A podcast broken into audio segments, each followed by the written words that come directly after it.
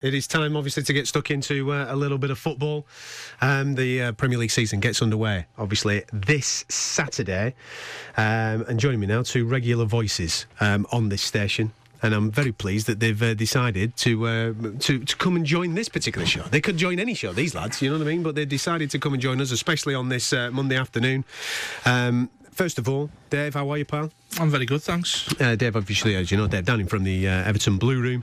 Um, we're going to be discussing all things Everton over the next few hours or so. Uh, from the Anfield Wrap, Neil Atkinson's here, just getting himself in. I've done this before, don't worry, I can do entire shows stood up, Adam. It's absolutely perfectly straightforward, you, this, you, mate. You wouldn't believe what goes on in this studio. That's what you've got to do, Adam. You've got to be flexible, you've Yeah. got to be lithe. For a man of 34 there, you should see what I've just done, ladies and gentlemen. It involved a lot of pelvic action, uh, but, you know, we'll keep moving forward. It was very rock and roll, that, mate. The way that you won, the, the way that you limboed into that seat. And then, Spectacular stuff. He, he Uh, literally has done it. What, what was it? A couple of hours show we did on a transfer deadline day. He had to stand up holding because the, mic, entire microphone. microphones here, you know, you, it's your first day, Adam. Yeah, yeah. Everything breaks. is it, these are the things that I've got to learn. Is it? Everything I thought that they, that this is the this is what it's at. You know what I mean? They've looked after us today. I've been having water bring, brought to me in the studio all this time. Well, Honestly, mate, honestly, you've been given the big sell, haven't you? You've yeah. come in, you thought everything's brand new, all the computers are updated and Yeah. all that. None of that. I can't believe you've got actual water. Yeah. I don't Yeah. have to bring my own. Do you- do you- we'll, we'll, we'll get that sorted for you boys because obviously Uh, we've got a lot to talk about. There's suddenly We're not budget. used to this. There's suddenly budget, Dave. there appears to be budget all of a sudden. It was going to happen at some point. How are you settling in? Yeah, it's been all right. We've had uh, we've had all sorts going on uh, today. Obviously, Pete's been on the show earlier on talking about all things Cilla Black. Then obviously we've been speaking about various things in the world of football, Tranmere, and now you lads. This is where it's at. You see, I've been billing this as the this is the big piece the resistance of the show. This is the cherry on top of the cake. This particular next couple, you're looking at me like with frightened eyes, thinking, "Are you being serious, man?" Are, you being serious? uh, yeah, let's. I mean, we can get. It. Should we get stuck in? Yeah. Uh, should we get? Should we get stuck in a controversial manner?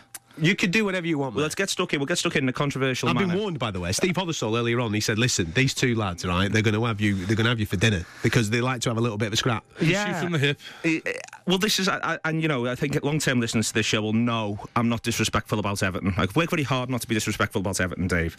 Can you explain to me? Uh, can you explain to me the Evertonian mindset? Let's get philosophical and psychological. The Evertonian mindset where Duncan Ferguson's testimonial ends up being against Villarreal. Like, what's that process gone through? Everton's biggest disappointment in the last ten years. And they picked that for the testimonial game to celebrate Ferguson's career. It really, honestly, it's been baffling me. And as I say, I'm not Who being would you have picked? Who would you have picked? Rangers.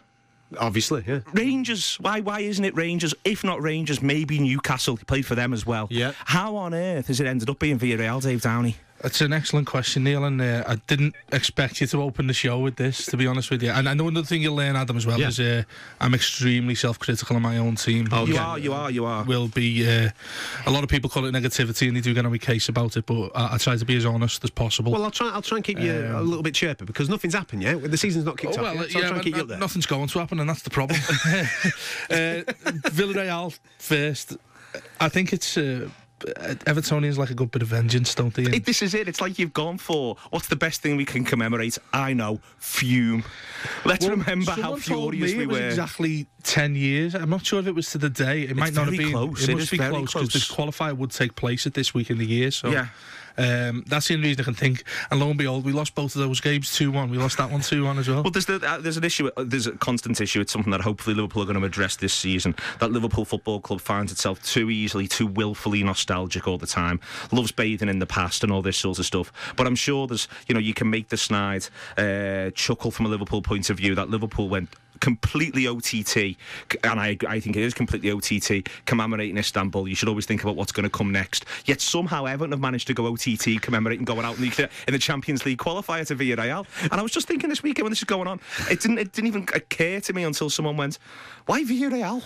And why Villarreal? He's starting with the daggers out, isn't he? He's gone for it. He's gone He's for not it. normally like this, you know. It's because there's a third party. Is that what it is? He's normally be. dead nice. You know, I am normally lovely dead lad. nice, but we've had this conversation. But I think it's it's the issue with both clubs. Is both clubs can find them. Well, the issue with Liverpool is Liverpool can find themselves mired in the past mm. too easily. It was happening too much at the end of last season. There was the Gerrard road show as the season concludes towards Yeah. his last ever game. There was the, the there's then the feeling of you know there was the hangover from the previous season at the start of the season. There was the reality of of, of, of dreams not not, not, not coming to fruition, and then everyone begins to remember the past with the sepia glow and five, uh, six minutes of madness and all this sort of nonsense. And that's what Liverpool have got to get rid of this season. That's I'm coming in, I'm sitting down early, and I'm saying we can't look backwards. We cannot look backwards at any stage. It's a fresh start, isn't it? It's mainly for both clubs. It's a fresh. No, I was, I was going to it's say a fresh start for both clubs. There. It's uh, it, it is quite reflective of, of, of what the situation is at Everton. To be honest with you, because we've had we've had we've had two seasons at, at the end of you know each spectrum. Really, we've had a fantastic initial first season with Roberto Martinez coming in and everything looking like you know the, the sort of dreary sort of football we were playing under Moyes towards Yeah. the end of his tenure. We all thought that was gone, um, and by and large, it is. What it's been replaced by, we didn't quite find out the full story about that until the end of the season just gone. Um, in terms of mentality, that's still a, a big, big issue because I, I harped on about it all last season, and it's taken me about eight minutes of this season done. You're to, in. to talk about the uh, the dismantlement in Kiev uh, that sort of again wrote home to a lot of Evertonians. I think that there's a, there's still a, a mentality that really does need to change in the whole. Fa- In what in what way? In every mentality from facet. from board? Are you talking about management? Are you talking about the lads on the pitch? everywhere, to be honest with you, because uh, it, it, it sort of stems from, I think, um, what sort of was allowed to fester from the mid 90s onwards. Um, the reason Moyes was such a success was because he, he managed to manipulate that sort of mentality to make it seem as if these small victories and and when Everton punch above the weight, finishing fifth, sixth in the Premier Yeah. League, he was able to come along and, and make that seem like a success. Now, I'm not saying it wasn't a success for what Everton had at the disposal. It was a fantastic success in, in many ways.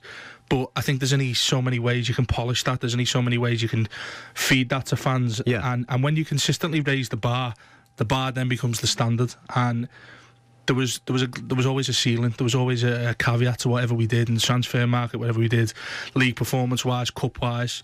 Um, and when Martinez come along, that seemed to be a, a, a complete shedding of that skin. Uh, initially, we we'd, we'd attack games. We'd look as if we'd go out to win every single football match. And 13 14 was one of the best seasons I've ever had, isn't it, Yeah. Tony? I mean, I'm 27 years of age. I seldom know success um, in terms of trophies, which is sad enough to say. But seeing him come along was like a breath of fresh air. well, the football that you were playing was fantastic. People like Seamus Yeah. Coleman, who uh, wasn't really doing much under Moyes, he looked like a world beater at, at, at times in that season. Yeah, it, it, he completely transformed the way we played, and, and he recognised that th- these talents that Moyes brought on, okay, we, we knew how good they were as players, but they weren't ever allowed to express themselves Yeah. in that way. Ross Barkley's probably the case in point how good he was in his first season under Martinez. Where, if you compare that to the time under Moyes, he was getting loaned out. Yeah. There wasn't really much faith put in because Moyes was, as we've discussed many times, Neil was a very much a percentage manager. He didn't like to take risks. And No, I- I'm totally agreeing. he'd he'd admit himself that putting Ross Barkley in at such a tender age, you know, w- was a big risk. Whereas Martinez was of the attitude that, well, you're not going to get the best out of him unless you blood him in this side, unless you allow him to make those mistakes. And he, he may, I mean, there, there was some god awful games in, in, in Martinez's first season for Ross Barkley, but for, for all of those, you, you look at some of the, the pieces of magic he come up with. uh, You know, it was uh, it was great to see in the end. And then to bring it full circle, last season was um, sort of, uh, you know, the the the Jekyll and Hyde sort of effect on, on the side. There was a lot of teams found us out. In, in Well, that's it. I was going to say, is it a case of other teams thinking, right, we know how they're playing now, and there isn't a plan B, Hmm. so they know how to stop it, uh, stop you from doing what you're doing? Yeah, the, the the the Plan B thing. It, I mean, it, it, it's an argument that often leveled. It was often levelled at Liverpool as well at certain stages, Yeah. wasn't it, Neil? Um, about not having a Plan B, but. Uh, it was the, the the manager's sort of stubbornness, I think, that was his undoing last season. He refused to change. We played Southampton away, just off the top of my head. We got beat 3 0, and he didn't put a substitute on. Um, and in his post match comments, he come out and said that the players on the pitch that finished the game were the only ones capable of turning it around. Now that to me is a, is a massive, uh, Yeah. massive error in terms of what you tell, what you're telling the press about your own players. Yeah, yeah. And and the, the great irony in that is Martinez has often been criticised for not being critical of his own side. That was quite scathing at the time. Um, and we sort of it's a spell mid March, I think, where we won six out of seven, something like that, which ultimately dragged us away from the relegation zone. And I think he's he's back to level par. If you want to use a golf analogy with, with Martinez, he, he got fantastic credit for the first season. Last season, become really, really teetered on the edge of, of, of mm. diabolical. I mean, we had 28 points after 28 games. But And- Everton stop and- moving forward, on. Dave. And I think you, when you talk about this stuff psychologically, a lot of what you're driving at is that Everton 13 14, they come in, they start to remember the past. I've just criticised Liverpool for it, but Everton are a top six side. Mm. Said it over and over again. They're one of the biggest clubs in the country and they should walk that walk a bit more. And they don't walk that walk enough, but they did under Martinez. And Mm. there's, there's stories of, the, of, of trophy winning sides from the 80s being, Yeah, yeah. pictures of that being put back up back at, uh, back at Finch Farm and at the ground. Like, get on this, this is who we are, this is what we're about. But football clubs, as we've said before, are like sharks. They've got to keep moving forward or they die. And last season, Everton just because they'd stopped moving forward, the transfer business just consolidated the loan business from the previous summer and all that sort of stuff. They just stopped moving forward, and that's the concern looking from the outside about this window. Is yes, there's two players who've come in, but you've got there's got to be a, a process of renewal at Everton. There's a, there's a season and a half's renewal to catch up on already here before we go any further. And you're looking at this and you're going, well, you know, Cleverley, I think he's a good player. I think he'll do well at Everton. Um, uh, Deulofeu is even part of well, he's part of the 13-14 side Exactly. again. It's more st- it's more doing stuff to stand still, and this is where Dave, you know, from where I am, you know, there's a walk that needs to be walked from, walked from Everton. They're one of the top six sides in the country. They've, uh, you know, you look at the trophy hall, you look at the support base, you look at the size of the grounds, the the history, the drama, the Evertonness of the entire enterprise. Do it then. It's time to do it, and I think that that's the, that would be what would frustrate me as an Evertonian, and and I think that's what at times I think frustrated the team last season was that they'd all started looking at each other going, when uh, when does the next thing happen? But that's why I think the refusal to sell Stones is a good thing. Well, That's we'll do- absolutely right. Sorry, go on. No, well, what we'll do, well, you can, you will answer that next as to why they aren't doing that and uh, how how much of a defining season this is. Not only for Everton, but I think in fact for Liverpool as well. Especially the both uh, both of the men at the helm of picking those sides on a day to day basis. You listen to City Talk 105.9. My name's Adam Catterall. It's a brand new show. Uh, the boys are here from Anfield Wrap in the uh, Blue Room, and we'll be getting stuck back into more debate on the uh, upcoming games that are uh, we're anticipating this Saturday next. This Catterall on City Talk. City Talk 105.9. Good afternoon, brand new show for City Talk. My name's Adam Catterall. It's 22 minutes past five o'clock on your Monday afternoon. Joining me in the studio, Neil Atkinson from the Anfield Wrap and Dave Downing from the Everton Blue Room. Uh, we are obviously talking about um, the upcoming Premier League season. We've been right in there. You, you basically you sh- fired shots straight away, didn't you? There, Neil. You went straight in, no messing about. You've had a go at him. However, one of the valuable uh, and valid questions that you left that conversation with just before the break was, of course, why? Why have Everton not got themselves in a situation where they feel and their fans feel that the season coming up is going to be a little bit more positive. Even Martinez this morning after the uh, testimonial uh, yesterday has said, still need a striker, still need a number 10, still need a centre half. There's six days to go before the start of the season. Well, uh, we're used to this because there's never been uh, forward planning at Everton. It's uh, it's a taboo subject. It doesn't exist um, as far as I've known as, as a supporter. Because uh, and, and people, the, the, the people who will argue that point, will point to Lukaku and when Martinez first came to the club, I think he, he got his lads from Wigan in straight away uh, as early transfers. He got early transfers this season as well in Deulofeu and Tom Cleverley. But in terms of long term planning, um, the, there's there's nothing there in place for that. Um, you know, for all of us, and, and I speak probably for each and every Evertonian, we see at the end of each season where we're lacking, um, particularly at the end of the season just gone, which is why there, there has been quite so much uproar this summer.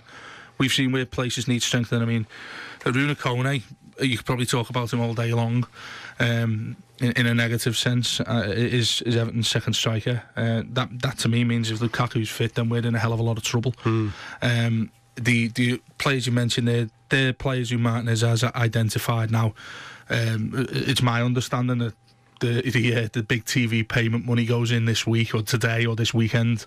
Um, so I'd expect movement shortly. But when you find yourself, as you rightly say, six days out from the start of a Premier League season and you're still looking at Arouna Kone as your second striker, having just finished 11th in the Premier League, added to the fact that every single team around you, we were talking about it in the break, Crystal Palace, Stoke, Swansea, have all added to their squads, then that sort of pedestal that Everton are on in, in, in that sort of bracket that's six to eight in the Premier League, quickly, quickly is back down to earth with a bump. That's that's the, the funny thing for me is Everton are sort of in a similar. Man United still need a centre half. Man United still need a centre forward. Yeah, but the, the thing is, Neil, can go out and buy one tomorrow. They can and they can't. Who are they getting?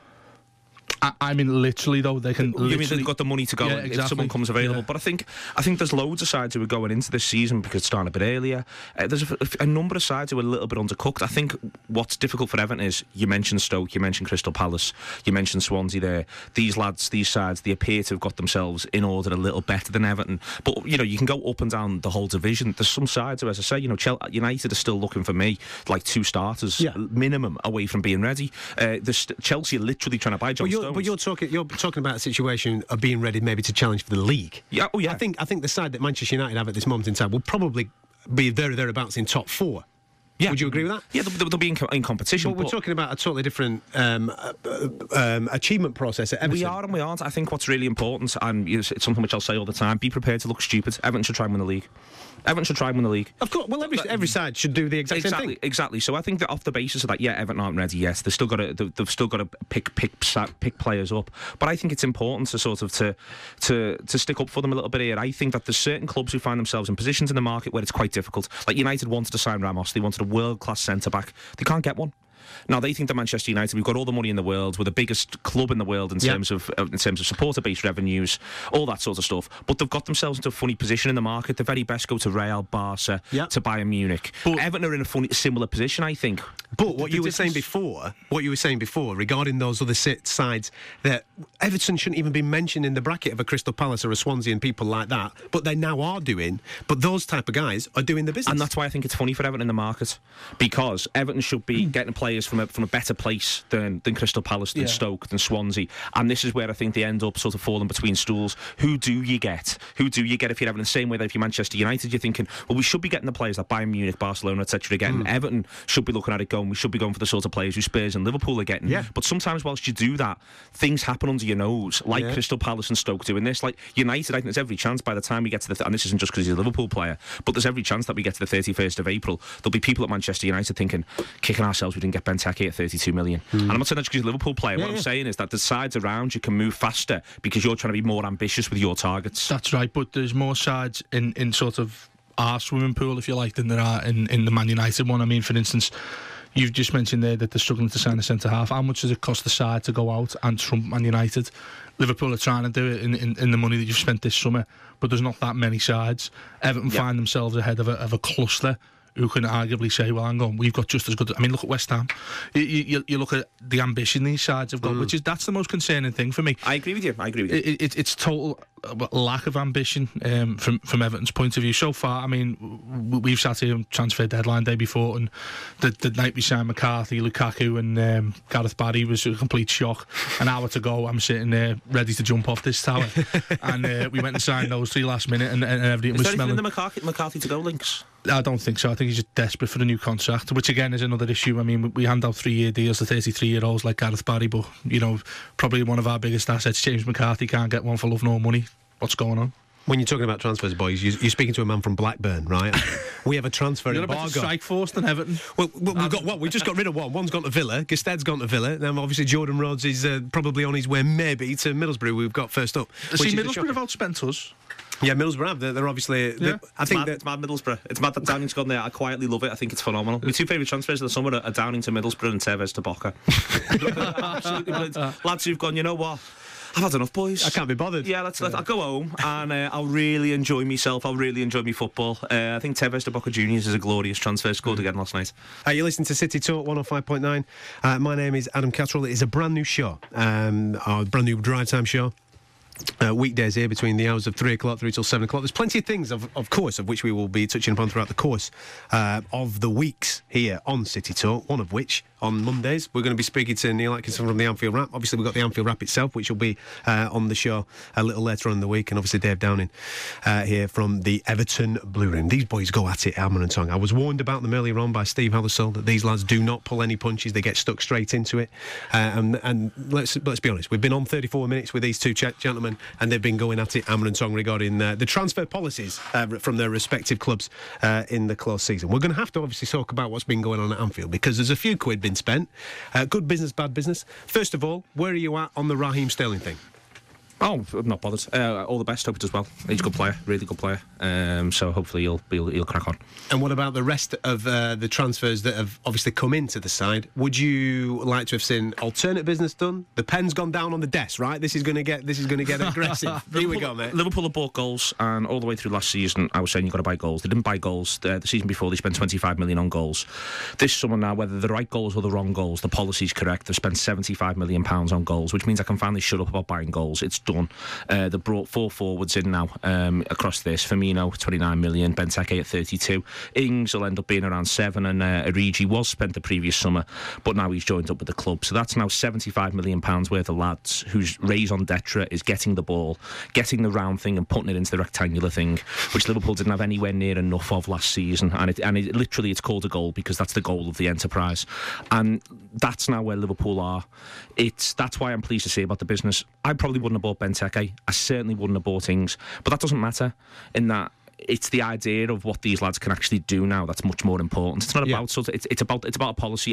It was never about individuals. It was about the idea that Liverpool's transfer. The first thing any Liverpool transfer budget every single summer should do is they should all sit round and they should go right. Have we got enough goals? And if you haven't, that's the first thing you address more than anything else because it's that which which will make the difference. And certainly, whilst you've got Brendan Rodgers as Liverpool manager, you need to ensure he can get midfields working. He can get you to the final third, but that's where you need magic. And there's certain things in football that you can't coach. And one of those things is the lads who are just simply able to put the ball in the back of the net, who have the movement to know when to stay and when to go. I'm excited by Benteke now, even though I probably wouldn't have gone for him myself. Though I do think he could well have been the best centre forward Liverpool could get for that sort of money, Yeah. for where the club is at the minute, for, for its pr- procedures and all that sort. of Does it does it mean that they have to change the way that they go about playing? Absolutely not. Um, I think that, and if you look anyway, last season Liverpool were, were very, very good at getting the ball into the, into the final third, and then it's it's simply what you're going to do from those wide areas. And Liverpool, you know, sides try to stop Liverpool playing through the middle, and they want them to go wide. Going wide doesn't mean slinging crosses into the box. You look at Jordan Ibe. How many times in pre-season have you seen Jordan Ibe get to the byline, get to the byline inside the penalty area, and then he's looking up? And what Benteke is good at is he's good at stepping and then pulling back. It's this idea of a low cro- cross, low down, pull back towards someone's feet, and that's what that's where I think you're.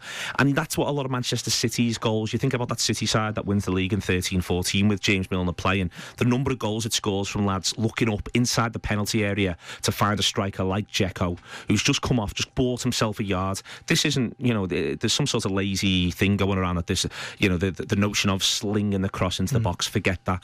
But there's something else as well, which I think is massive in terms of the goal thing. Liverpool now as well, they should be more of a threat from set pieces. And the number of Liverpool's goals, 13 14, he scored first, uh, the first goal in a number of games came from a set piece. Yeah. The set pieces matter. So Benteke again carrying that threat. Centre halves carry that threat. Good delivery, and you saw in the pre-season friendly at Helsinki.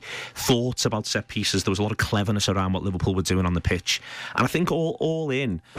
I'm buoyed. I think that now there's not the excuse. You spent the money on the goals last season. You didn't, yeah, and, and it's it's it, it was negligent. Frankly, it was negligent to sell Luis Suarez and only replace him with 25 million pounds worth Yeah, of absolutely. forwards.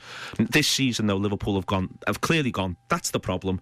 This is our solution, and now you get to see whether or not it's a solution. But at least, at least they've seen what the problem was, and they've not tried to dance around it or say, "Oh, we'll get we'll get midfielders in who'll add five and all that nonsense." I don't want midfielders who add five. I want lads who wear number nine and score forty.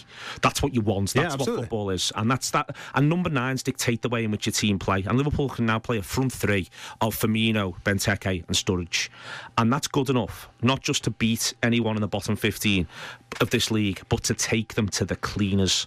And that you've got to have that in your back pocket. You've got to have sides turn up to Anfield terrified. You've got to have sides coming to Anfield thinking, you know what, we take just getting beat two 0 With what you've just said there with that front three, first, what, I've got two questions on that. First of all, is does how, do, how does Daniel Sturridge deal with not being the what we would class as the main man, the main number nine? And secondly, um, out of that front three, where does Coutinho fit into your plans? Coutinho's not a forward; he's a midfielder. Okay, so he wh- plays in wh- midfield. Okay, so are you're playing a three in there? Are you playing a four in there? How, how I you play, I play, I play four. Um, then some combination of Milner, Henderson, and Coutinho.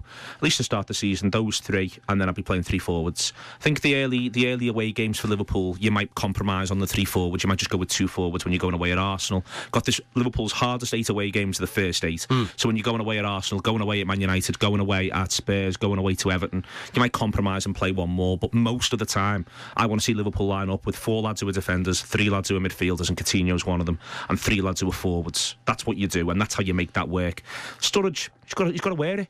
I mean, you know, you can't effectively lose a season and think you come back in and you're able to. You've got to go and prove it again. But how, how's that a negative for Liverpool?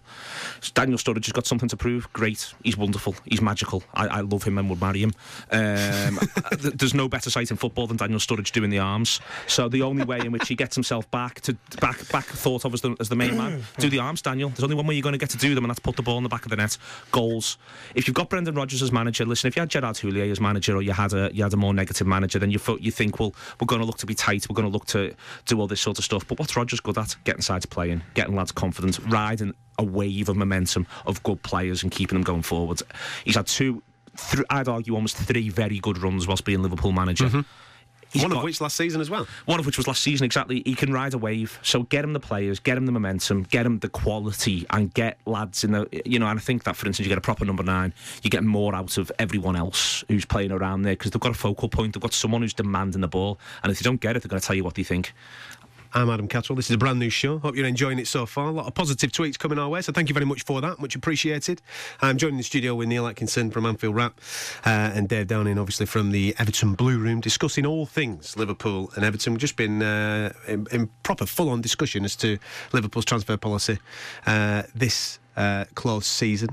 Uh, Neil seems you seem quite happy with what you're saying. Apart from spending seventy odd million on the goals, then uh, what about the other acquisitions? Like, for example, have they sorted out the goalkeeper position? Um, I wouldn't bother. There's no point. Uh, just make sure you've got goal scorers. Genuinely, I mean, this is now that that's done, we can begin to worry about these things. But the goalkeeper had a real wobble, but he did enough to deserve another go. So uh, you know, and you got Bogdan in. He's better than Brad Jones, not least because he jumps the right way when people have shots. Um, though obviously his What's hair. that like? Oh, it's amazing. you should see it. Like, I haven't seen that. you should, honestly, he doesn't just fall over as well and try to kick things for no Doesn't he? reason. No, no, it's going to be. It, it'll be mad when you see these lads. Doesn't he go the wrong way and hope the striker mishits it in his direction? He doesn't That- that's do- what ours does. He doesn't do that either. Um, yesterday as well. Yeah, I know. I saw it. It, it, it wrecked my head, and I, I, cause I just thought about you. To be honest with you, I just thought, I just thought that Dave's going to be in bits. Said he taken 45 minutes. Taking 45 minutes before we get on to Tim. Yeah, no. So Bog, Bogdan's better than Jones, um, as I say, but but I am as well. Um, What about the defensive acquisitions, especially in fullback situations? Are you impressed with Joe Gomez? Because there were rumours that he were going to go straight back out. Yeah, it's he's looking like he's going to stay now. Yeah, he, he's he's gorgeous. New He's- stones him. Yeah, he's got, he's got lovely. I think I, I'm, I actually had a conversation with him before. I said, "Do you think he'll be playing centre half before the end of the season? Will he get a run of games in the Premier League at centre half for Liverpool?" And I think he will. I think he looks. It's it's the sheer ease with which he's coming in and done this. He had a slightly rocky half an hour against Helsinki there, I think, uh, but it was the fact that he recovered from it, and then a 40 minutes either side of half time where he was he was just a business. Um, I think you can only be pleased with him. He's going to make mistakes. He's going to get targeted. I mean, I th- if he starts at Stoke, Jonathan Walters is going to have him in a headlock after 10. Yeah, yeah. Uh, it's going to be brutal, but you know he's. That that's fine. Uh, it, it's got to happen at some point, and I think you give him the chance and you give him the run because he's just taken to it with such ease, and it's like he's been. You know, it is like he's been playing at Liverpool for five years. He's not got 30 first team appearances. No. um, you know it's crazy stuff, but he looks the business, and Liverpool have gone out and they've got him. What I like about the fact that they've, they've bought him in is that he's clearly a first team footballer. Even now, he looks like a first team footballer. Imagine what he looked like in six months. I mean, the thing on this is there's no point buying. How old is he? He's only a young kid, isn't he? He's 18, 19. 18. There's no point buying these lads if they're not going to get games. You know, I, too many times in recent years, Liverpool have spent money on on lads, centre backs, especially defenders, who either just get in the way of academy project uh, prospects or just come in and you know they get five games here and there and they never get a run. Yeah. Gomez has already got more of a run than, than say Sebastian Coates ever managed. Yeah. More of a run than Ilori ever managed. More of a one, run in a sense than maybe even Mankeo ever managed. They brought this lad in, but they've spent on him. So if you spend on these boys, you've got to find a way to play them. He's playing. It's really ple- I'm really pleased, and I'm really glad he hasn't gone out on loan. Uh, Clyne the other side looks like a real no nonsense fullback. He just looks like a fullback. And I think this is this is Liverpool uh, tactically dead interesting all of a sudden. Not least because I do think that they're going to go with the three of Milner, Henderson, and Coutinho uh, in centre midfield. None of them is a natural holder. And in fact, I'd go further, they're all quite interchangeable to a certain extent. Even Coutinho loves to battle, loves to scrap, loves to go and get his, put his foot in. It's interesting, this, because we've spent, I'd say, 10, 15 years now of football with someone saying, one's got to hold, Yeah. one's got to be an attacking Yeah, yeah, yeah. midfielder, and the other one does the bits and pieces. Well, Liverpool aren't doing that, but all, which is quite quite 1980s. You know, the idea that you've got lads to do everything multifunctional. Mm-hmm. But the fullbacks, I get the impression, certainly for these first tough away games, they're going to just be defending. So you've got these three lads who are interchanging. But uh, I, you actually heard on the coverage of the Helsinki game someone from the Liverpool bench screaming at Gomez to stay behind the ball. All of modern football says your fullback gets beyond, your fullback overlaps, your fullback's constantly attacking, and yet he was being told stay behind the ball. And I think certainly with Gomez and to a certain extent with Clyne, Liverpool. The first sort of six, seven, eight games, they're going to be looking for steady. Yeah. And four behind the ball, you've got these lads in midfield all interchange, and you've got three up front. As long as the three stay up front, what you've got to do therefore is you, you, you three working out between yourselves who goes, who stays, who plays, who looks to sit. But it does it, it, it's all right because pretty much there's a line of four behind you, and that'll help with whoever's playing centre half. And I think it's, I think this is where Liverpool. It's a mad season. If you said to me right now Liverpool will be sixth at Christmas, I'd go, all right. Yeah, all right. If you said to me Liverpool would be first at Christmas, I wouldn't be laughing my head off and saying it's ridiculous. I think this Liverpool side with these players, they, they're capable of anything. And I mean that in terms of both a negative as well as a positive. They're capable of anything. It could be eighth at Christmas and I still wouldn't be that surprised. Yeah, yeah. Because, and, and the same with this manager. There's loads and the big thing is everyone's got to back themselves. If it's eight at Christmas, is the manager still there? Uh, he's probably he's probably under huge pressure and, and probably would have to be looking at looking at moving on. Yeah. But this is where this is why he's got to go. If the manager's going to. If it's not going to work, he's got to go out fighting. He's got to go out scrapping. And Liverpool have got to play front foot football, look to play and play and play and play and not be scared of themselves, which is what happened last season. And it happened to the manager as well. Everyone became scared of their own shadow, tried to sit tight, keep games tight at home, all this stuff. Just and play some football, lads. You're all good players. You've got an excellent coach who gets the best out of footballers technically. Go and do that. That's now the job. And that's the job now for the first, you know, yeah, the tough these away games. But go and go and go and ruffle some feathers. Go and get them amongst them and go and score some goals. Do you think, with the Steven Gerrard thing at the end of last season, with him no longer being there and the talisman and the person that they would necessarily always go to once they are in the mire and go, yeah, Steven will pull us out of it. With him no longer being there, does this now give those players that are picked that opportunity to say, listen, right, you're not being babysat, get on with yourself and figure it out? It's it's noticeable that the run of 12 games that Liverpool actually go on in the middle of last season is when Gerrard's out. When Gerrard's out injured as When people of- had to step up. Yeah, people had to step up. A lot, a lot of Henderson's best games came without Gerrard around.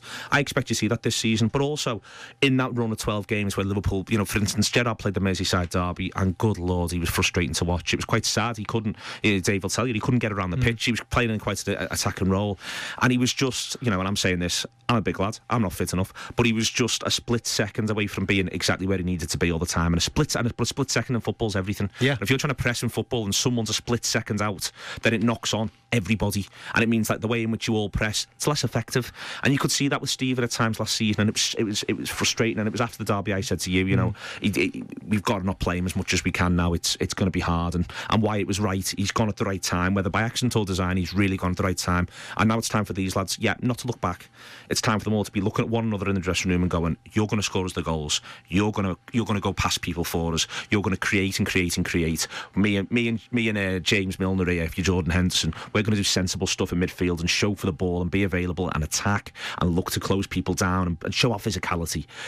There's no hiding place. No one's got a hiding place now at Liverpool. There's not a single hiding place. There's no port in a storm. You've just got to go out and go and do this. Hmm. And I think that that's, and this is what I mean when I say it could go either way. If Liverpool can, you know, can, can, if they can win the first two and never as an opening game, I think being bigger in my lifetime, really. than- Is it more so because of what happened at the back end of, of last course it is. That's exactly why. It's exactly why. If you go, you get the three points, you slay that, you get that, that's gone then. And everyone will feel, yeah, we've done that. That's out the way. And that, that's massive. The monkey's off the back. Yeah, exactly. That they did that to us, but we've gone there. And certainly, if they, don't have to play well. Don't get me wrong. I can, th- you know, Liverpool's good seasons in, in 08, 09 and 13, 14. The first three, four games, Liverpool are dreadful, but they get the points on the board in both of those. Not dreadful, but they're not great.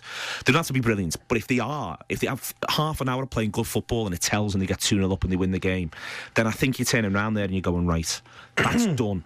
This is improved. This is different. This is fresh. Now it's Bournemouth at home. Beat Bournemouth at home. This Yeah. is what we should be doing. We do that, and then we go to Arsenal, and then you're able to go to Arsenal and think, doesn't matter. We go and play our football. We're not we're not worried about you know if they beat us, they beat us. We could go there and try to put ten behind the ball, and they could still beat us because they're really good. But if we go there and we go toe to toe with them, and we get something, whether it's a point or three points, then you're able to turn around and go seven from nine, it's nine from Yeah, nine. yeah. What can we do? Uh, Dave, you asked Neil slightly uh, a couple of minutes ago regarding the management situation. If it is eighth at Christmas, uh, then what is the situation? And he obviously answered that honestly that we'd have to maybe have a look a bit. Of, a- uh, the, the club will probably look at that and start to review it. Um, what is the situation with Roberto Martinez's um, position at Everton? What is a realistic position that Everton should be finishing in? And if it is below, are you going to be looking to be changing? Because this is what his third season.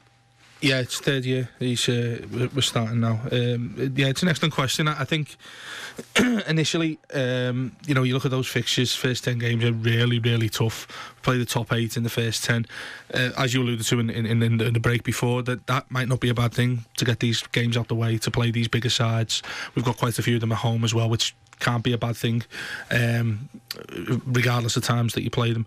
I, I think that he needs to sustain a, minimum of a mid-table effort approaching Christmas to to keep any any sort of notion that he, he's going to keep his job because I think uh, it, got volatile at Goodison towards the end of last season. It really did.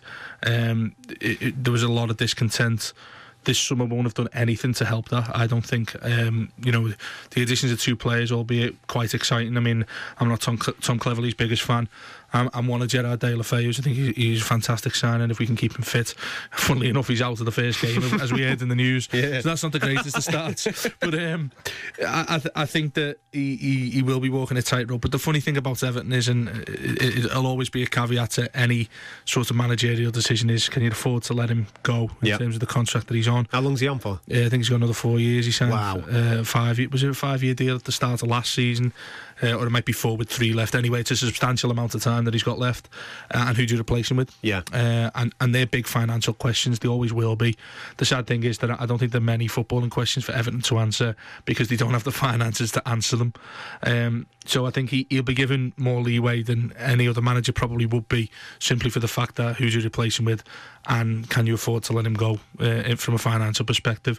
Uh, in terms of an outlook, an overall general outlook on the season, um, I won't surprise you to know, Neil. I'm, I'm quite pessimistic. It's momentum. Looking at it. You, said- Uh, said to us before that it's this first 10 games, isn't it? That's the problem. Playing, they're playing all of last season's top eight in the first 10. And that's something, which, you know, because momentum, this is the very thing I'm talking about. Momentum's Mm. massive in football. I'm, I'm, I'm fast beginning to think that, like, you know, football managers are like chancellors of the exchequer, in that there's there's there's so many external factors that weigh down on them. They're really quick to claim the credit when it all goes brilliantly, and they're really, really Mm. quick to, to, to, to, to blame those external factors when it doesn't.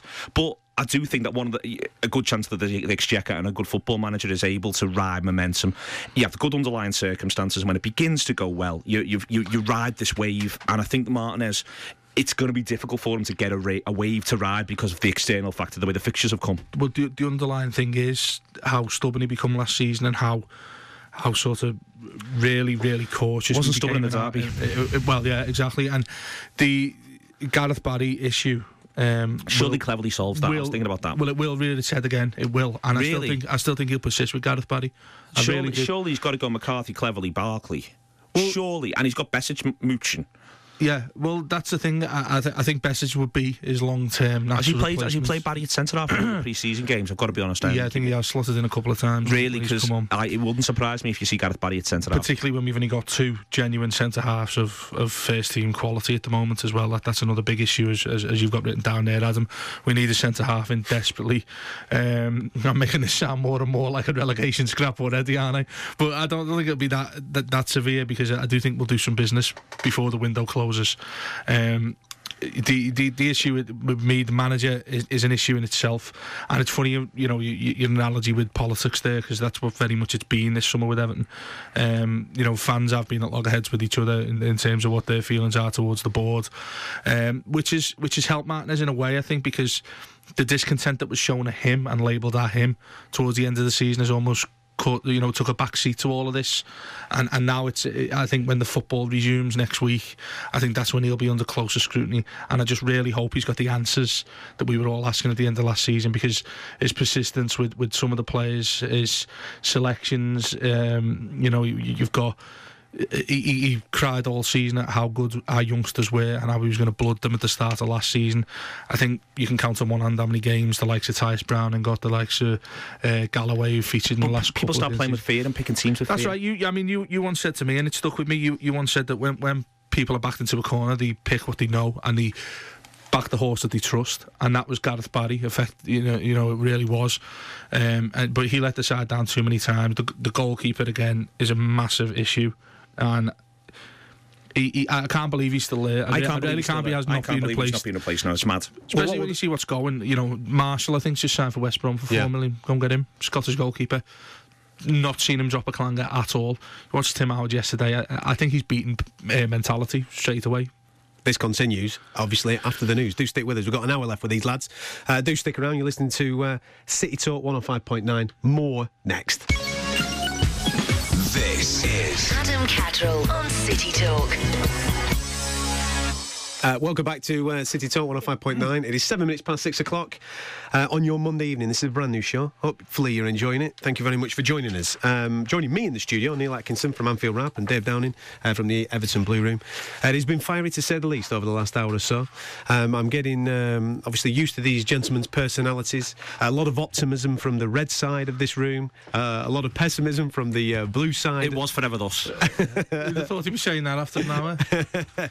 Quick question for you, Dave. Obviously, you've alluded to um, various things regarding the transfers and the season coming up. We were just talking about Tim Howard and your thought processes uh, on the goalkeeping situation, uh, Everton. I've got a question for you, right? What happens if Lukaku gets injured? It's apocalypse. It's four horsemen riding past Goodison, mate. When that Because happens. who is there? There's Arouna Kone? Yeah. Uh, Well, yeah, that's that, that's uh, that's the main bugbear that I've got aside from the goalkeeping issue, which has been a long-standing sort of issue that I've had. Uh, the the striking issue and options is. Uh, you know, it's it's sparse to say the least, isn't it? Who we've got. I mean, his faith in Kone knows no bounds. I'm afraid, and um, you know, you, you look at the lad last season, and you, you think at times you look and you think, well, you know, he can do a job. He, he should be able to do a job. I mean, he was signed for six million pounds um, when Martinez first joined the club. He's had horrific injury problems. There's no no escaping that, and, and you know, but that that by no means shouldn't be an excuse to how poor he generally has been. I mean, people will say he's had fits and starts in pre-season games. He's looked half decent at times. Problem is, um, you know, you, you look at it on the face of, on, on the face of it. I think he has he scored one Premier League goal in two years. Evan um, Duncan Ferguson could have matched that coming on for seven minutes the other day, and he's 43 with arthritis. So you know, It's Naismith, isn't it, though? well. If Koenig, if, if, Naismith's if, another. Naismith's a bit of an enigma for me now, Neil. I think. I think he's he's become a, a square peg in a round hole again. Whereas the start of last season, you looked and you thought, you know, th- th- this lad's our hope of scoring goals, and that's but was he an out and out centre forward, or was he playing No, off the he- centre he's, he's more comfortable off. I mean, I, like- I, I think he's a he's a, He's he's more a very off. clever player. But again, it's Martinez fell into the trap of tr- trying each and every natural second striker that we have potentially. He- He plays them on the left wing at some point because we have not got a left-sided uh, a left-sided player who, who's, who's uh, competent. Uh, and and that was a long running theme last season. He put Barkley there for God knows how many games. That didn't work at all. Um, the injury to Pienaar, and th- th- there's another problem in itself as well. Steven Pienaar's still a big, big player for Everton, and he's 33, and you know he, he, the, the lad's made of glass, and that's an insult to glass. Um, as, as a, a few of the others like Darren Gibson, and, and I could go on, but uh, with him, with him not having that left-sided player, he he was forced to throw Naismith out, Naismith out there. He was forced to throw Barkley out there. Obviously, tried and tested Osman, and uh, that sort of was a bit of det- a deterrent for ac- others actually playing. A second Mirallas is striker. already is, Mirallas is there though, isn't he? And again, one of the answers to who plays up front, Mirallas. Mm, well, Obviously, Mirallas he's not- should be- he's not going anywhere. Well, this is the thing, though, Neil. You, you, th- there's there's not enough games for me where you see these lads show you enough to say, well, if Lukaku does get injured, one of these can step up, Mm-hmm. and and that that's a massive massive issue in my opinion. I mean, you've got young Conor McAleny there. Who's again another one who's really struggled with injuries? You know, the, the, great quiz question. He's he's actually older than Lukaku, this lad, and I think he's played a handful of games for the first team. But you know, they've persisted with him, mm. which is fair enough. You know, you, you, when you have to put that sort of faith in youngsters, you, if they've had these injuries, Barkley himself had one, a leg breaker early on in his career, and you know, people persisted with him. I'd like to see him get his chance, but to go into a, a Premier League season with with Kone, who's I think he's 33 himself now, as your only other other viable option. I mean, Lukaku is still a bit of a doubt. He didn't play in the testimonial. Uh, Martinez has come out today and, and and said he's fit. I think that might be a little bit of propaganda. Whether he is or whether he isn't remains to be seen. If he's not, uh, Perez the thought that it's Kone starting up front on his own. You, you can But like you say, the, the answers are there, Neil. I get what you get. Uh, I get what you're saying. I mean, you, you could put Naismith there. You could put Mirallas there. You're asking a lot of players to get up and support them. Then, whereas what Adam's alluding to, I, th- I think with Lukaku is. he- He's he's a one man machine on his own. Um, you know, you you don't necessarily have to worry about supporting him. Supporting him should be a priority, but he can do a lot on his own. He's a very versatile striker, as we've spoken about in the past. It's a specialist position, isn't it? As, as, Yeah. as you've been discussing before about goals. It, it, a centre forward is a specialist position, and therefore putting those square pegs in round holes, as you were Mm. saying before, doesn't necessarily work for that team going forward. You were, you alluded to before, the about so. side about them staying stationary. You've But got what- to obviously get boys in that can get those goals. But one of the issues with I think the way the way both um, Rodgers in, in this pre-season in the past and Martinez employ what they use as sort of 4-3-3, what they call 4-3-3 is the speed with which it becomes 4-5-1 and you end up with, with this one lad up front who's, who's going where's, where's my support? Where my Yeah. mates? And uh, this is where this is one of my one of my concerns for Liverpool going into the new season. And it was a problem for Everton last season. You just end up with this one lad.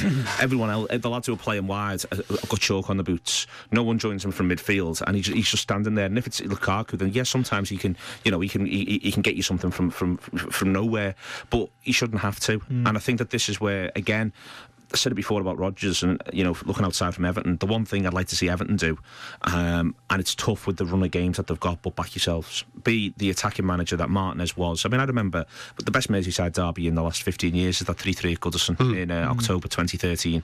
What a game of football that is! Fantastic, yeah. And everyone everyone remembers Liverpool make it 3-3, but Liverpool make it 3-3. They get denied a penalty that looks clear cut. Uh, there's a goal disallowed. They have another chance, and after after the, I think the goal's disallowed, Everton get the ball. Some Liverpool players are celebrating, and Everton tried to go up the other end and make it 4-3. And the point was, neither manager went, "We'll take 3-3." Liverpool don't look at Goodison Park and go, Yeah, "A yeah. draw's a decent result." Mm-hmm. And Martinez doesn't go, well, "We were behind in this game, got back in front." He doesn't at no point.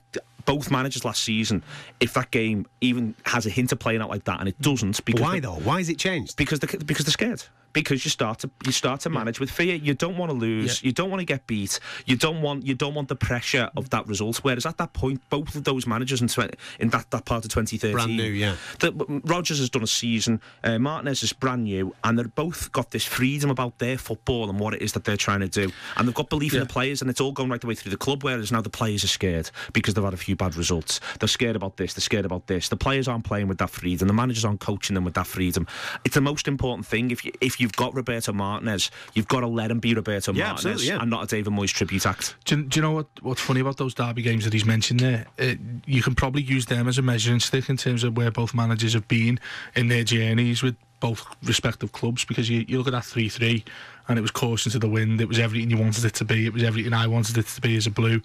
Uh, you know, we got beat 4 0 at Anfield and I come out the next night and wrote a piece how I wasn't actually that bothered because we went and tried to win the game at Anfield, which we haven't done in 16 years. um, and, and, you know, you look at that compared to the nil nil last season at Goodison towards the end of last season. Yeah. Um, we had one shot on target, which was in the 89th minute.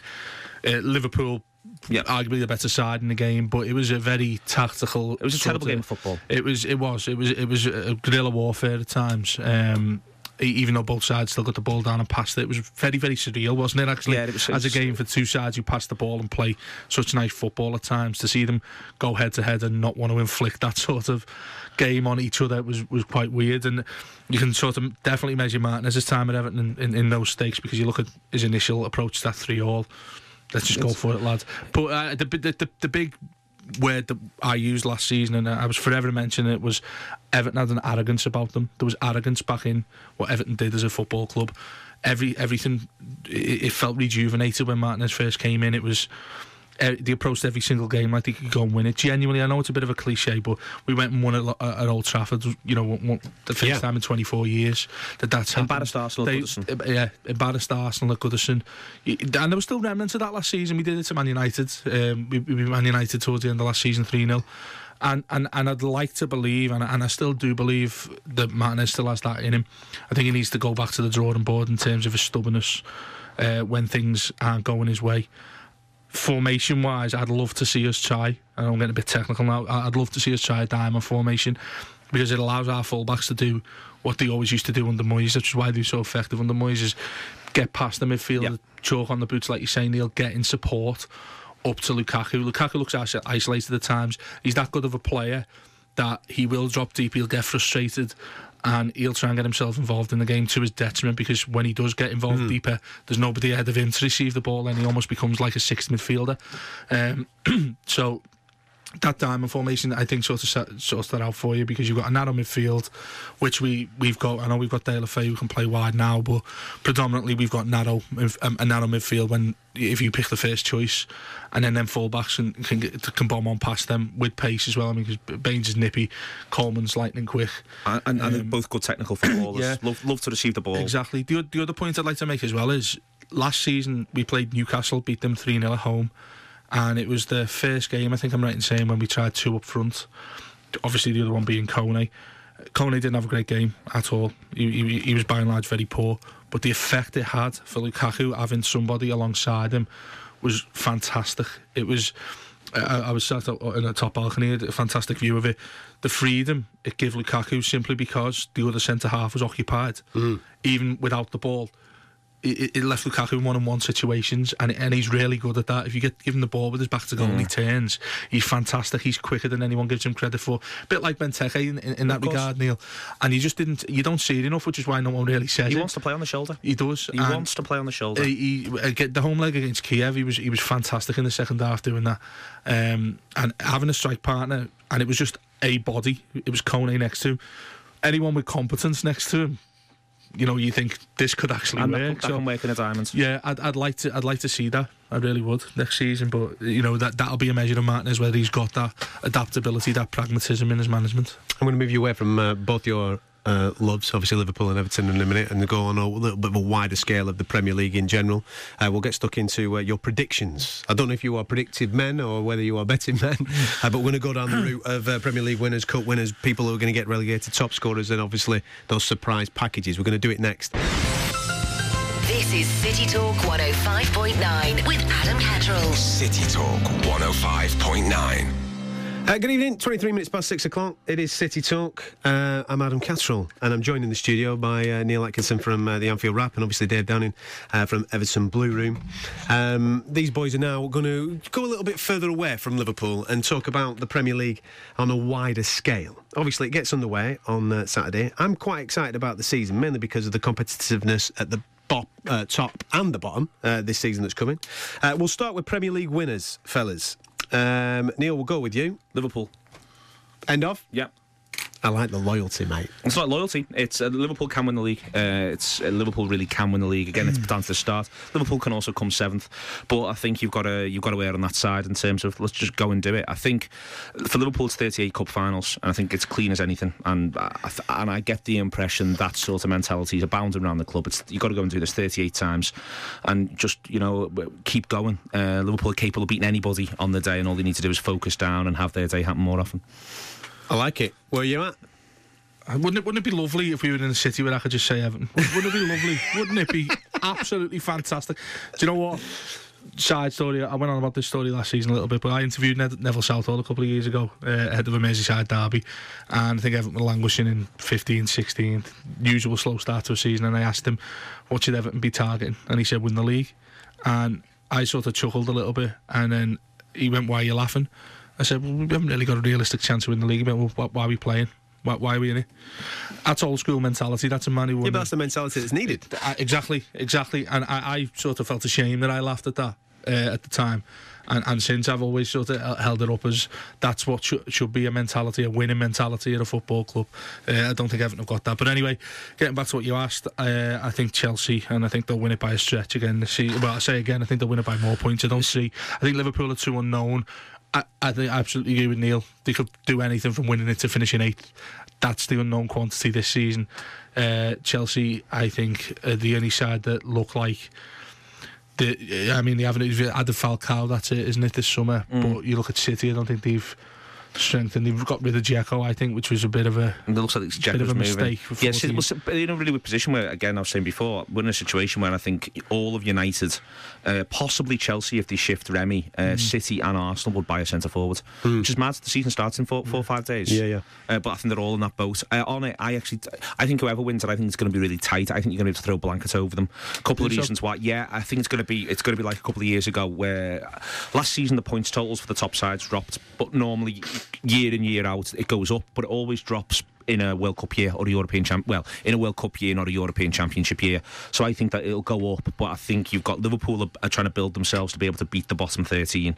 Arsenal have been doing that for years. So I think you can think that the three or four of these sides, maybe even five mm. of them, might all break 75 points, and then it, there's only a finite number of points available. So I think you'll be able to throw blankets over them. Cup winners, where have you gone? Either, Uh, either cup, doesn't matter. Um, I, League Cup, um, Chelsea or Everton, uh, FA Cup, Stoke or Everton. Uh, I think Martinez is going to target a cup. I think he's going to realise that that's the thing that's going to that, that that. I mean, that's that's the. It shouldn't be the limit of his ambition. And I was saying in part one, it shouldn't be the limit of his But it's a realistic ambition. But it's, I but I also think that all you need to do is, you know, you get through two rounds of the League Cup, and you, you know, you're almost home and hosed. Yeah. Um, get a nice draw, so on and so forth. But I think also, um, I think that the extent to which nothing will get momentum for Everton this season, like a cup run, hmm. and I think that Martinez needs some momentum. He needs to get people enjoying going to watch football. I think that's the first thing that you need to do. You need to have everyone being able to get behind something, and I think that Everton can really get behind that this year. Dave, have you got some optimism? Come on. Yeah, yeah, I've actually. I, Good I, lad. I think we'll go far in the League Cup. I, I- I'll back us to win that because uh, in his first two seasons, we've gone out in the first, well, the second round as it is with the first round for Premier League clubs to Fulham and Swansea last season. Um, we've got a dreadful record in the League Cup. It's the only trophy, British trophy, we haven't won domestically. Um, so I, I think he will target that. And uh, again, it's a momentum thing, like you say. I think it could. Well, inspired some better form in the league if, if we go on that. And you, you won a trophy by March, uh, and you're back in Europe. So it, it's forever been a sort of a contentious issue amongst Blues that we haven't targeted that more seriously. I think he will go for it this season. FA Cup, I've gone Man City because I think they'll have a bit of a flop. I think it'll be Pellegrini's last season, think it'll be what Ma- uh, Mancini did. He won the FA Cup and then got sacked. the other thing to say as well is that if, the, if it's a competitive race for the top four, top five, you know, then what that means is those sides will focus on that Yeah, race, and also they've all got European commitments. You know, Chelsea, Chelsea have got a European Cup. Mourinho needs to win that European Cup. Uh, City need to go far in Europe. Arsenal need to get this thing off Yeah, the yeah. back, and therefore I think that there's a chance in the in, in the two the two domestic cups this season. They really will be the victims of those, or that you know, Liverpool, I, I'm saying Liverpool are going to target 38 league games. The victims of all that will be the domestic cups, I think, and that's where I, th- I think Everton, Stoke, uh, Crystal Palace, these sides can steal a march. And if one of them says this is what we're going to do and does it and does it firmly from from the early stages, then I think they've got a great chance of picking up either of them. Relegation? Um, Bournemouth, Villa, don't know about the other. Bournemouth Villa. Bournemouth, Bournemouth eh? and Villa, yeah. Right. Uh, I think Watford are going to have something about them, and I think there's, there's the really weird ownership stuff. And I also think that Norwich are have got all the momentum in the world, and they're also my surprise package. I think Norwich will finish top, if not top half, top twelve. Yeah, I agree. I think Norwich will be. I've marked them down as one of my surprise packages that we'll get to in a minute. But uh, I've gone to Leicester.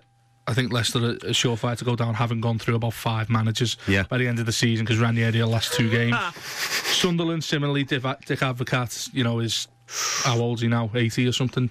I think he, he, he'll be off early doors, so I think they're in trouble. It's about time he went down. He'd been there far too long, Liga and above. And I think I, I think Watford will go simply because of the mismanagement at boardroom level. So you're saying that Bournemouth are going to survive? I think Bournemouth is. I, I love Ed, Eddie Howe. He's an Evertonian as well. By I the think way. he's a really good manager. I just think they're going to play. I think it's going to be almost a bit like Blackpool. I think they're going to play Yeah. tons of really good stuff. Yeah, I but agree. basically just start running into behemoths. What's Sylvain Distin at the back? Where can he go wrong? Indeed, uh, mostly through turning round. they never want to turn round. Um, on the uh, issue of putting the ball in the back of net, who's going to be a Premier League top scorer? Aguero. I've gone Benteke. All right, so you've both gone with uh, foreign lads. So who's going to be your top English goal scorer? Uh, probably Rooney. Uh, Rooney remains uh, spectacularly underrated. Frankly, uh, he's, he, this season he'll be become Manchester United's highest ever goal scorer. Um, we got to the point where you know everyone keeps asking when it's all gone wrong for Wayne when he's got all these medals uh, and scored all these goals. Uh, I think I think I think it wouldn't surprise me if Rooney banks 25. A lot of it's down to how fit he stays, but but oh, there's another point here, which is that again United haven't bothered buying a centre forward yet. I, want, I, I, I was going to say Harry Kane, but that'll be the answer for the whole country because they fell in love with him, haven't they? And it's just hmm. it's getting to Well, Harry Kane pathetic- does could go either pathetic. Yeah, that's what I mean. I think he'll have second season syndrome, so I've, I'll go for Ricky Lambert. You go for Ooh, cheeky, cheeky down at West Brom. Right, what we got as our surprise packages, boys? This can be mean anything. We've Norwich. Uh, Norwich uh, will be a surprise package, I think, uh, as a side, and then one player in particular, I think, who'll, who will do sort of, who'll come and, and have a, a, re- a more impressive season than people are expecting. I think you're going to see a lot of good stuff from Oscar at Chelsea this season. I think he's now into his second season under Mourinho. I think, oh sorry, third season under Mourinho. I think Hazard came good last year for them. I think Oscar is going to come to terms with what what Mourinho asks him to do, but also begin to understand how else he can impress in that side. And I think Oscar will have a really good year. Dave? Yeah, I, I mentioned Palace a bit earlier. I actually think Newcastle might actually have a season where it's not chaos because Steve McClaren's a bit of a board, isn't he? And they've signed a couple of strikers as well, which is predominantly what they need. So Yeah. uh, I think Newcastle might be half decent, be top half maybe. Norwich I think's a great shout. Also player wise, bit left wing, uh, bit bit sort of left field. Payet, who's the French midfielder, signed for West Ham. Oh yeah. Um, seen quite a bit of him at the World Cup as well. Uh, not the World Cup, the World Cup warm ups before the World Cup in 14. when, where was I'm trying to think Brazil 14. That was seeing a bit of him then as well. a lot, Uh, a lot happened. To Yeah, be fair. it did. Yeah, uh, yeah. I think he's going to be decent. Watch out for him. Fair play. Nice one, boys. Thank you very much. Thank you very much for joining me. I know you're, you, you're a busy man now, Neil. You're off. Uh, I'm sure I'll rock do something roll. else, but next week you'll have me for two hours, whether you like Good it or lad. not. I like that, mate. Good work. Dave, you're going to stick around? Yeah, I'll be here, mate. Yeah. Because I've got something for you on Wayne Rooney and a lovely little interview that he gave after the testimonial yesterday, which was I'll be absolutely crying fantastic. Yeah, fantastic. Uh, you listen to uh, City Talk. I'm Adam Catterall. It's been an absolute pleasure. City Talk. City Talk 105.9. Uh, now, with Neil Atkinson, obviously leaving us for the last half hour of the show, Dave Downing's still here from the Everton Blue Room. Uh, you're back on tomorrow, aren't you, as well? Yeah, six o'clock, yep. Six o'clock with the Blue Room, so make sure you're here for that. There'll be some optimists in the room. then. I, guarantee, I guarantee you, irritating optimists. Um, earlier on, we outed Dave Sanderson as a Liverpool fan. Um, just um, a quick look ahead. We've just been talking about our predictions for the season. Aye. Uh, Premier League winner. Premier League winner, Yeah. Chelsea. So you two are in agreement with that. All right, then. Cup winners, any type of cup. Uh, Liverpool, both. Both of them. Really? FA Little bit- Cup and League Cup. And I, by the way, we're, we're noting all this down, and we'll come back at the end of the season. say, you, I hope these I will going be in back. an- that these going in an envelope. No, I will. Brendan Rodgers envelope. That's it. I will be back. Uh, relegated. Uh, Bournemouth, Newcastle, and Sunderland. Newcastle. Chucked it right in there. Sunderland, you're in agreement. Um, I'm in agreement with you, I think, with Leicester. I just think they're going to be uh, That's a topsy turvy with the management and That's a good shout, actually. That's a good shout. Top scorer of the Premier League? Benteke. Again, Blimey, have you two just been just hang out with each other or something? Met up an hour before we come in. do you have a do you have a uh, an English top scorer as well? Um, oof, I don't know. Uh, probably Rooney. Uh, well, that's been said in here as well. And your surprise package for the season? I think Liverpool might surprise a few people. Do you? Yeah. I love that optimism. I just love it. Either had it way, for- that means, by the way. Either way, yeah, yeah, yeah. well, we, the season hasn't started yet. My gentle spirit hasn't been crushed. Beautiful. Hopes and dreams aren't in tatters on the floor yet. Superb. I like that, Dave. Thank you very much, mate. Much appreciated. I'm going to go for my surprise package this season in a negative way, right? I'm going to tell. I'm going to go with Man City not finishing in the top four. Oh, yeah. That, do you know what? I don't think that's outside the realms of possibility. I really don't because I, I think they probably should have got rid of Pellegrini. The way they operate Yeah, yeah. as a club, they sort of do that. I just to- think he's two to three-year tactically. I don't Yeah. think he's tactically aware in the big, big matches. Mourinho's got his card. I think Wenger's got his card now. I just think they'll finish outside the top four. Yeah, I think that's a shout. I, he, he lost the score one game, didn't he, against Bayern Munich? Pellegrini. to think that's how out of touch he is with it. He's getting on a bit as well. Listen, just before we move back in uh, to the realms of Everton, um, got a little bit of fun for you now, right? Obviously, it was a test- testimonial yesterday. Big dunk. Um, Wayne Rooney was there. I've no doubt uh, your face lit up when you saw him pull on the uh, blue of Everton once again. with with regrets, nostalgia, happiness, all of it rolled into one. Let's be honest, it's going to happen again one day. I think it will happen again one day. I, th- I think it's undoubted that it'll happen. Uh, I just don't. I don't think he'll be in any sort of shape to have an impact. It'll be. I mean, we got Gascoigne when he was forty-five or whatever. I think that'll happen with Rooney. He'll as come well. for a cameo, just but he'll look more like cameo. Neil Ruddock than we will Wayne Rooney. Were you happy to see him back? Um, I, I had mixed emotions about it. Ultimately, in the end of it, looking back on it, bit of hindsight, yeah, I was. It- it- I thought it was quite nice to see. Um, particularly when you see them both embrace, and there's some iconic Yeah. photos that went on as well.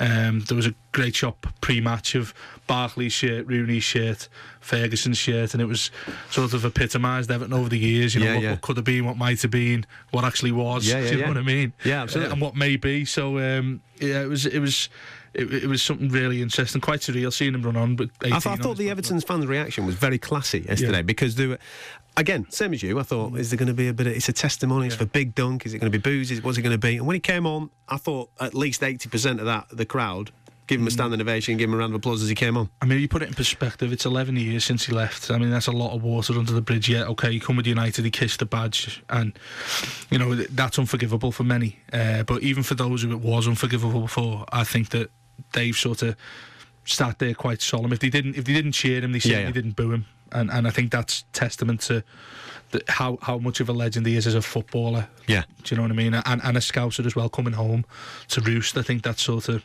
You know, it's a nice touch. It's something nice to see. Well, I'm going to be honest with you. Rooney's obviously a fantastic footballer. He may struggle doing radio programmes, right? He may struggle.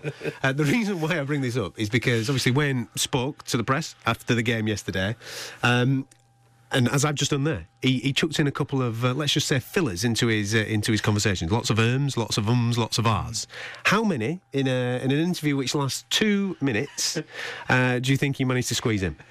I'll say 35. 35 erms Yeah. within uh, a two minute interview. Yeah. Okay. Dev? 900. No, listen, you've been, you're being absolutely ridiculous. But go, you're going to go with 900? Uh, no, I'll go with 90. right, okay. So we've got 90.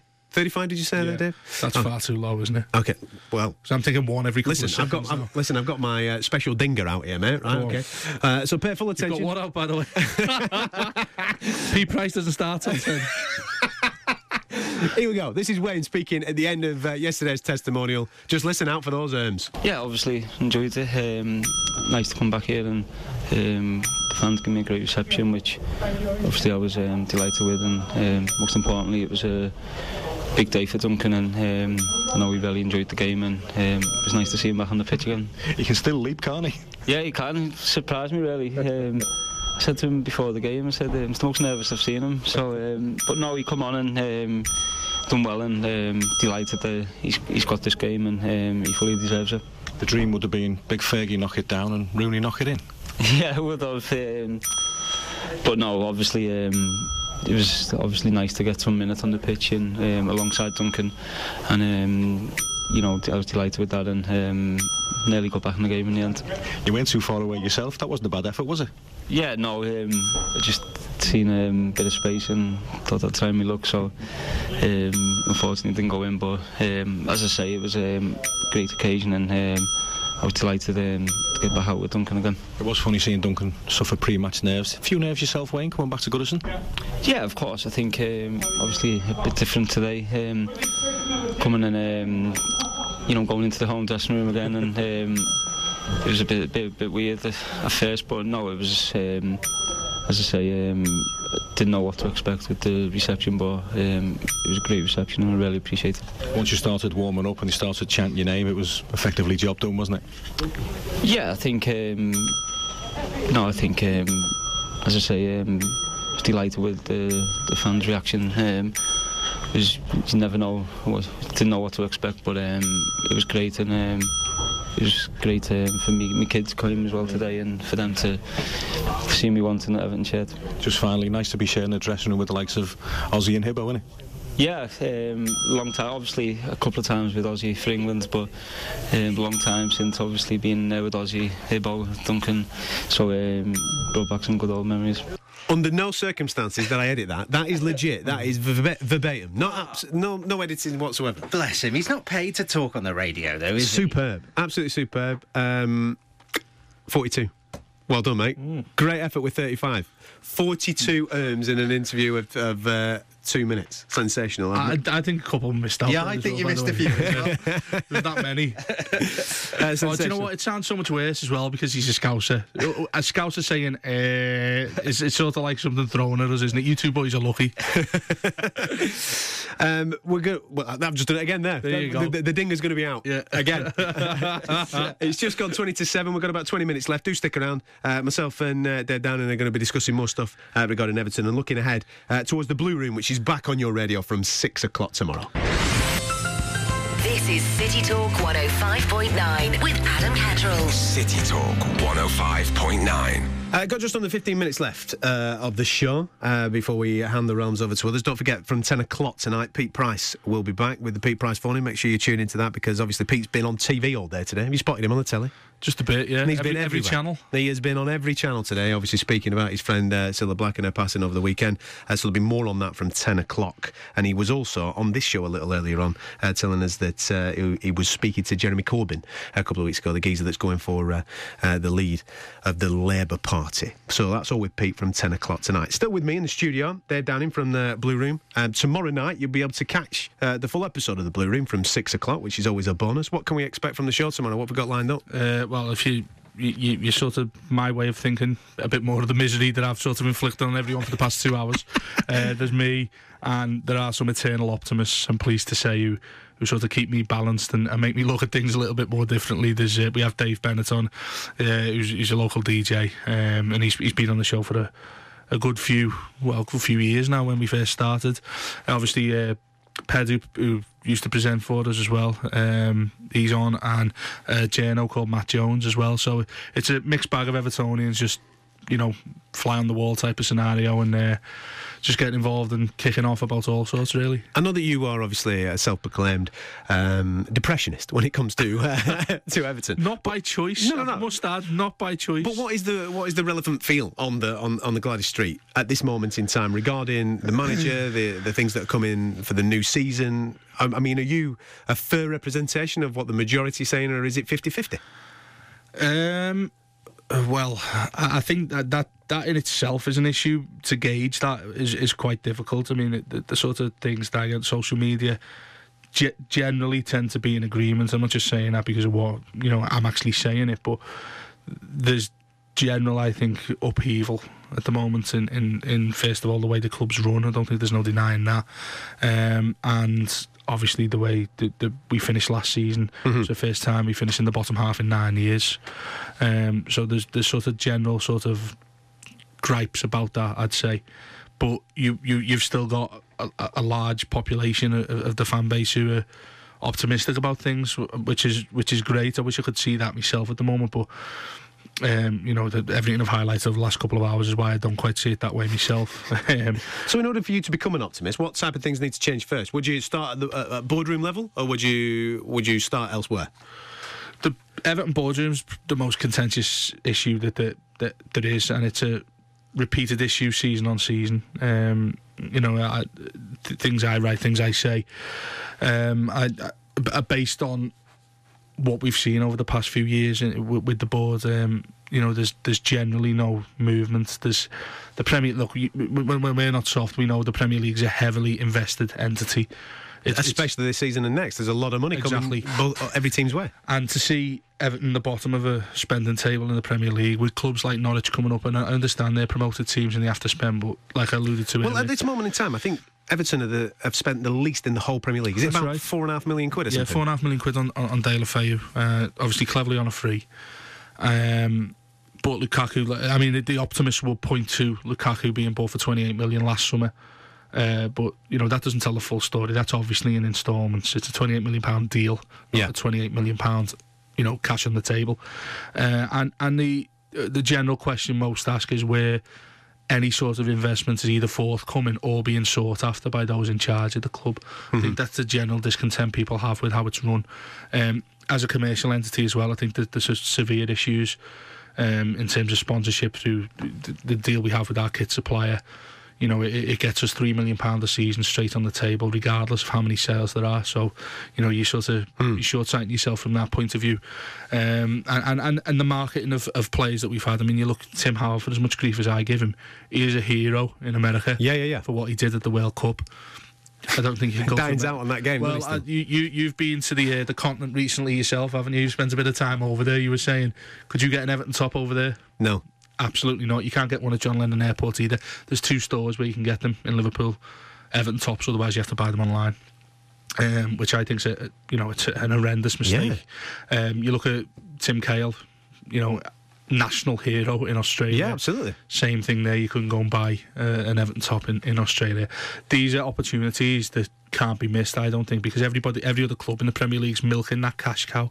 They're going to foreign markets, they're going to Asia, they're going to America. I mean, you look, ev- most clubs, big clubs now doing a, a, a tour of America or the Far East. You've Yeah, absolutely. Liverpool. United went to America. Chelsea go to America at the end of every season, let hmm. alone the start. There, there are gaps to be exploited all over the place, and it just seems to me that that none of that looks forthcoming with, with, with Everton Sports. So that that's that's the issue there, and I think that is where the the general discontent and um, upheaval is with Everton fans at the moment. And I'd say I'd say it's a growing number as well. Listen, I'm from I'm from Blackburn, mate. I'm used to the Ven- I'm used to the Venkies. Well, it's funny because the eternal optimists and, and the happy clappers at Goodison would say to you, that's what Everton could become. Yeah.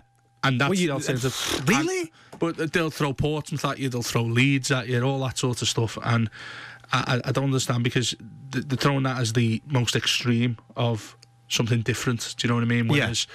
All people like myself generally want to know is why isn't there no genuine efforts to move forward? Why isn't there, you know, that they're, that they're just common sense things that an everyday fan like me has just said to you. They, they just seem like perfectly plausible ideas to me. Why aren't they being carried out by businessmen? At least you're not getting chickens thrown on your pitch, all right? Wh- wh- Whilst this game's going on, at least that, that's the next stage. When that's worse than chickens next season, mate, I'm telling you. when that starts to happen, that's when Yeah. you should start to uh, uh, have a little bit of a word. So, what are your realistic then? Thought processes for going in the season. I mean, we've already mentioned that you you genuinely think that there's an opportunity in the cups Hmm. for Everton to proceed there, whether it be FA Cup or League Cup. So, therefore, hopefully, some silverware. League wise, though, how does that impact on the league? Well, the one thing that, one, that we haven't mentioned is there's no Europa League distraction for Everton this season, which is going to be a good thing league-wise, um, and, and and I think that will help. The fact that that isn't a distraction this season, I think. I personally, I think eighth to tenth is a realistic. Not aim because you want to obviously you want to aim higher than that, but that is where I see things, where I see the club at the moment, and So, if I was to say to you now, you finish eighth, you win the FA Cup, you take it. Bite your hand off, mate. Honestly, I'd, I'd, slightly, I said I'd marry you. Honestly, I would. Go and divorce your wife and we'll run off into the sunset. If that's going to happen, I would absolutely love that. But then, off the back of that, Mm. then what needs to happen the season after? Well, see, that, that that's Because we, we, we talked earlier on about setting that bar, Yeah, didn't we? but, but therein lies the problem because the, the, there isn't that, and, and I, going back to the boardroom thing again, there isn't that forward planning, there isn't that plan in place, there isn't that, and I hate the word, I hate it. It's a newfound word in football, project. I can't stand it, but it's what is needed. Yeah, is yeah. a project, a sort of a pathway, something to build on, a philosophy. Martinez, I do feel sorry for him because I do think he's trying to establish that. I just don't think he has the support and backing from those above him to sort of lay down initial ideas. Think, well, yeah, we'll get a batch of youngsters in here, we'll blood them this season. Here's where we're going to be next season. We'll target this player, that player.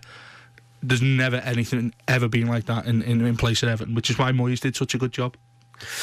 All interesting, and I know that you're going to be picking up Oh, this yeah, debate. It's Uh, been, it's been far too deep for you, I think, for your first note. been through the trenches. no, mate, I've, t- I've totally enjoyed it because obviously been the- this is a this is a massive city with two massive football clubs, and obviously we do cover Tranmere as well. But in the Premier League, we've got two huge football clubs with with massive, massive history, and hopefully that history uh, can resemble in the future at some point. Mm. Um, fingers crossed, you get um, better. Fingers crossed. Next time we speak, after the start of the season, you're buzzing, right? Yeah. Especially after the Watford game this weekend, when you thump them about five or six. All right, that's what we wanted it. I think that's what you call papering over the cracks. Okay. uh, make sure you're listening to the Blue Room uh, with Dave and the boys tomorrow uh, from six o'clock right here on City Talk. Make sure you tune into that. Thank you very much for uh, for joining me today. It's been an absolute pleasure uh, being with you for my first show. Uh, tomorrow I am back from three o'clock in the afternoon. There's plenty of things to be going through. Like I said there, the Blue Room will be on from six o'clock, so make sure you come and join me for that. Thank you very much to earlier on uh, Pete Price who joined me uh, to talk all things Cilla Black. Uh, he will be back from ten o'clock tonight. Uh, he's on 10 till 2. If you want to contribute to his show, you know the telephone numbers, you know how to get in contact with him. Uh, you know that he's outspoken. Uh, get yourself involved with his show from 10 o'clock. It's been an absolute pleasure today. I will see you tomorrow from 3 o'clock, whatever you decide to do tonight. Have a wonderful night.